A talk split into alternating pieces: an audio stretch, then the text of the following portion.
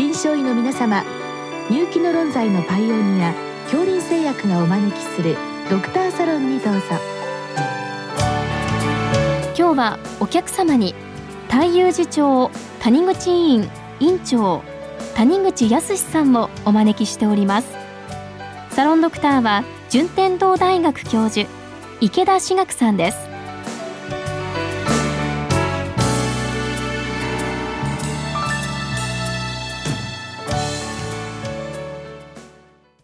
なおこの収録は電話収録で行っております。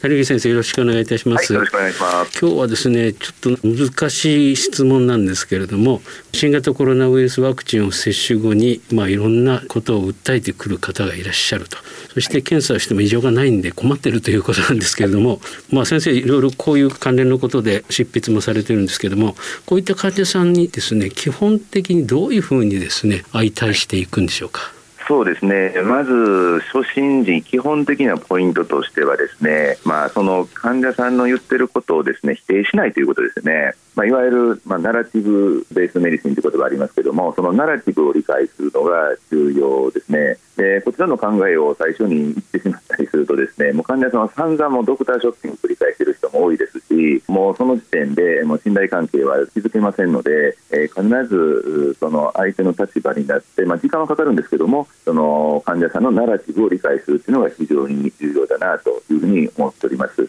で僕自身は、えー、今も総合診療会という立場で、まあ、今も総合診療部の一つに所属してるんですけども、まあ、昔からですねこの総合診療の現場ではですね、まあ、こういった方多いですよね不正収束という言い方でもいいかもしれませんけどもですからまあもともとコロナが始まる前からですね、まあ、こういった患者さんというのは結構まあ慣れてるんですねで必ずナラティブを大切にするということです。ただ、時間がかかるので、まあ、そのあたりが難しいところですが、まあ、基本的には相手のことを否定しないというのが重要になります。なるほど、まあ、傾聴が大切だということなんですけども、はい、で先生書かれてるのでワクチン後遺症の分類されてるんですけれども、はい、どのようなものに分類されるんでしょうか？そうですね。あの僕自身は便宜上5つに分類してます。で患者さんに説明する時もこの分類の話をすることがあります。1つ目が僕は短期軽症型って呼んでるんですけども、まあ、これはコロナワクチンであればほとんど誰でも起こりうる作用ですね。あのワクチンはちなみに副反応という言い方することが多いと思うんですけども、まあ、今回は副作用で通させていただきたいと思います。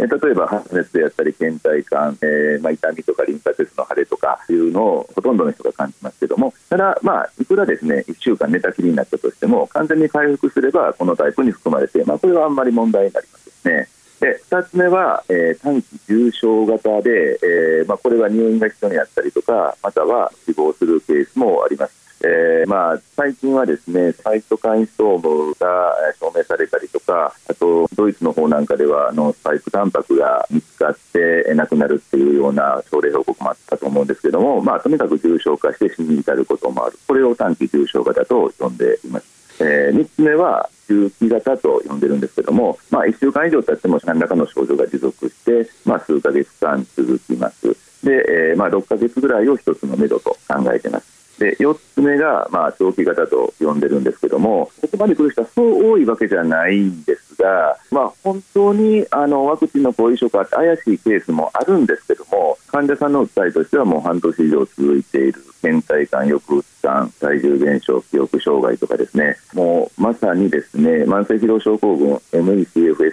言い方が最近一般的ですけども、まあ、これとほとんど同じ見分けがつかない。え、少し話脱線しますけどもいわゆるコロナ後遺症もですね、まあ、大体半年を超えると MECFS と同じような症状になることがあって、まあ、これはあのコンセンサスがそろそろ出てきたかなと思うんですけども実はワクチンに関しても、えー、接種後半年以上続いて同じような、えー、症状が続いているケースがあります。それと分類の5つ目は、えー、僕は持病再発型と呼んでるんですけども一番多いのはヘルペスですね、更新ヘルペスであったりとか、正規ヘルペスが今まで落ち着いてたのにワクチン打ってからえ再発の頻度が増えたとかですね、あと、まあ、帯状疱疹ですね。え、帯状疱疹、ワクチン打った側の、まあ、大体左にされますから、まあ、左の頸部とか顔面の帯状疱疹を発症する人が、まあ、かなり多い。ですね。あとは片頭痛ずっと安定してたのに片頭痛の発作を繰り返すようになったとかマシンが頻発するようになったとかそういったケースがあります。これを重要再発型と呼んでます、えー、便宜上この5つに分類してます。いやこれは期間もそうですけど症状も多岐にわたるということなんですけども、はい、あのご質問にもございますけどもどうやって治療するのかということなんですけども、はい、対症療法なんでしょうか、はい、治療法に関してはもうこれをやれば確実に治るっていうのはありませんのでそれともう一つの特徴としてはワクチン後の後遺症で来られる患者さんっていうのもいろんなとこ行ってますのでで結構、まあ、あまり善意の悪口は言いたくはないんですけども高額なビタミン剤を勧められたりとか買わされたりとか、まあ、1回数千円での点滴毎日来るように言われたりとかですね、えー、それで効果が出ていないと、まあ、そういった患者さんが非常に多いんですよね。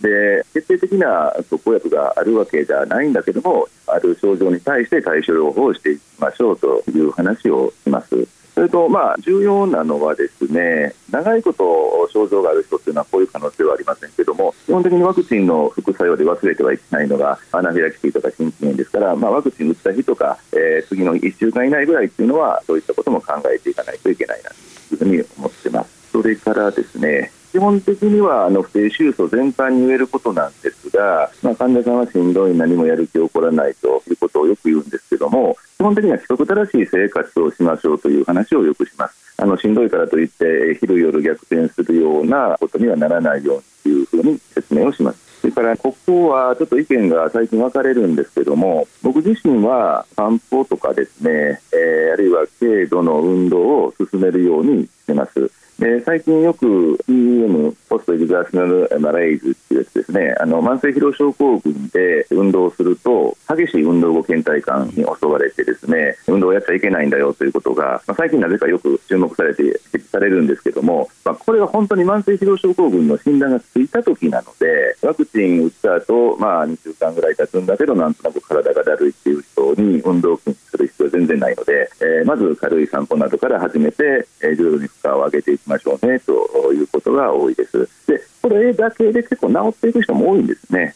であの治っていく人も多いですよという話をしてですね、まあ、積極的にやってもらうようにしています。あと、まあ、薬ですよね、まあ、不正収素で昔からよく使う薬、まあ、漢方薬がありますけども、漢方薬を処方したり、まあ、精神症状強い時は、時には、えー、SSRI を処方してみたり、ドグマ治療を使ったりすることもあります。で慢性の疼痛を訴える人には、あのプレガバリンを使うこともあります。ただ、これを使えば、もう決定的に良くなりますといった薬はありません。それからですね難治性になってきた場合ですよねまだ半年は経ってないんだけどもやっぱり倦怠感とか抑うつ感がかなり強いというケースは、まあ、慢性疲労症候群になっていく可能性もあるかもねなんていう話をします。でこの時に初めて先ほど申し上げました運動後倦怠感ですねポストエグザースナーマレイズの説明をします。こうなると少し動いただけでかなりその倦怠感がもう3日間取れないとか、えー、そういった状態になりますのでそういったことも起こりうるかもしれないということは説明します。ただしその場合もやはり昼夜逆転しないようにですね規則正しい生活をするようには説明しています。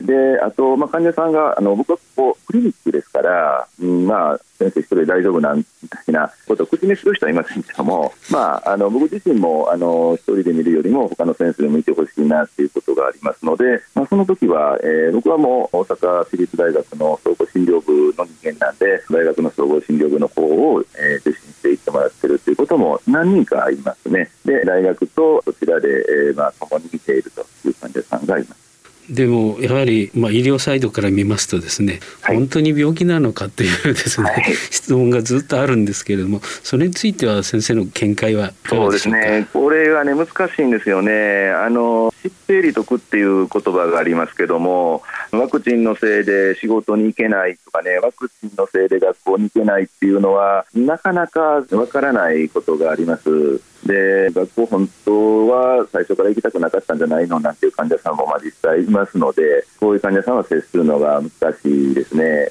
ただ重要なのはですねまあ、仮にそうであったとしても苦しんでるのは間違いないので実際あの、まあ、学校とか職場がうまいこと言ってなくてですね、まあ、家にこもってるのが続けばですね、まあ、倦怠感、抑うつ感実際出てきますのでワクチンが原因かどうか別にしてですねこれは科学的に話は大事ですけども、まあ、患者さんが困っているということに関してですね、えー、そこは共感して共にどうしていけばいいかを考えていくっていう姿勢になっています。まあ、それが重要かなと思っております。先生もおっしゃってる通りそこでワクチンが原因かどうかっていうのは言ってもしょうがないわけですよね。そうなんです、はい、その今の患者さんが困った状態を何とかしてあげないといけないっていうことですよね。結局は。そうですね。ただ非常に難しいんですよね。その患者さんのキャラクターにもよるんですけどもあのあんまり共感しすぎるとですね、まあ、キャラクターによっては依存されすぎたりとかですねパーソナリティ障害を持ってる人なんかだともう本当大変なことになりますのでなかなかその患者さんのとの距離の取り方っていうのはまあ難しい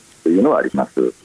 でまあちょっと今のお話から推測されるんですけどワクチン後遺症を訴える患者さんって何か特徴みたいなのはございますか？そうなんですよね、まあ、いろんな人がいるんですけどもおしなべて言うとやっぱりもともと不定収素が多いやろうなという患者さんが多いですね。で当院をもともとかかりつけにしてる人でも、まあ、性臭素がもともと多かったりとかあるいは精神症状を訴えたりする人がやはりワクチンの後遺症を訴えるというケースは非常に多いですよね。であの初診の方が来られた時もよくよく問診してみると、まあ、精神科通院歴があったりとか、まあ、会社を、まあ、精神的な問題で長期間休職してたりとかそういったエピソードのある人が多いという特徴はあります。で最近、まあ、ちょっと話題がワクチンから離れるかもしれませんけども最近よくうつ抑うつ感はですねその炎症から来てるんじゃないかという話を聞く機会が増えてきていますでそれを初めて聞いた時に本当にそんなことがあるのかなと思ってたんですけどもただですね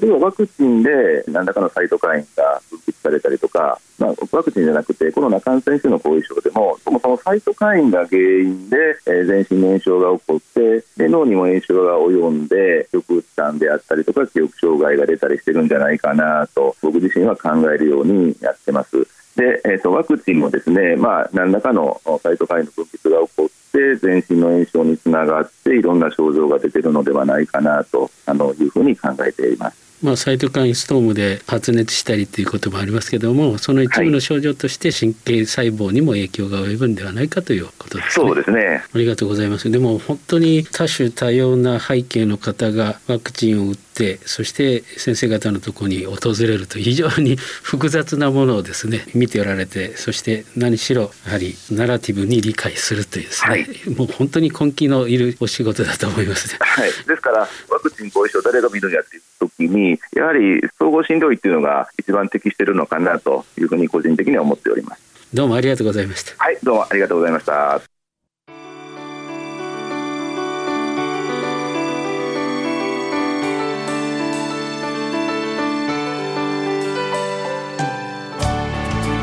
今日のお客様は太遊寺町谷口委員院長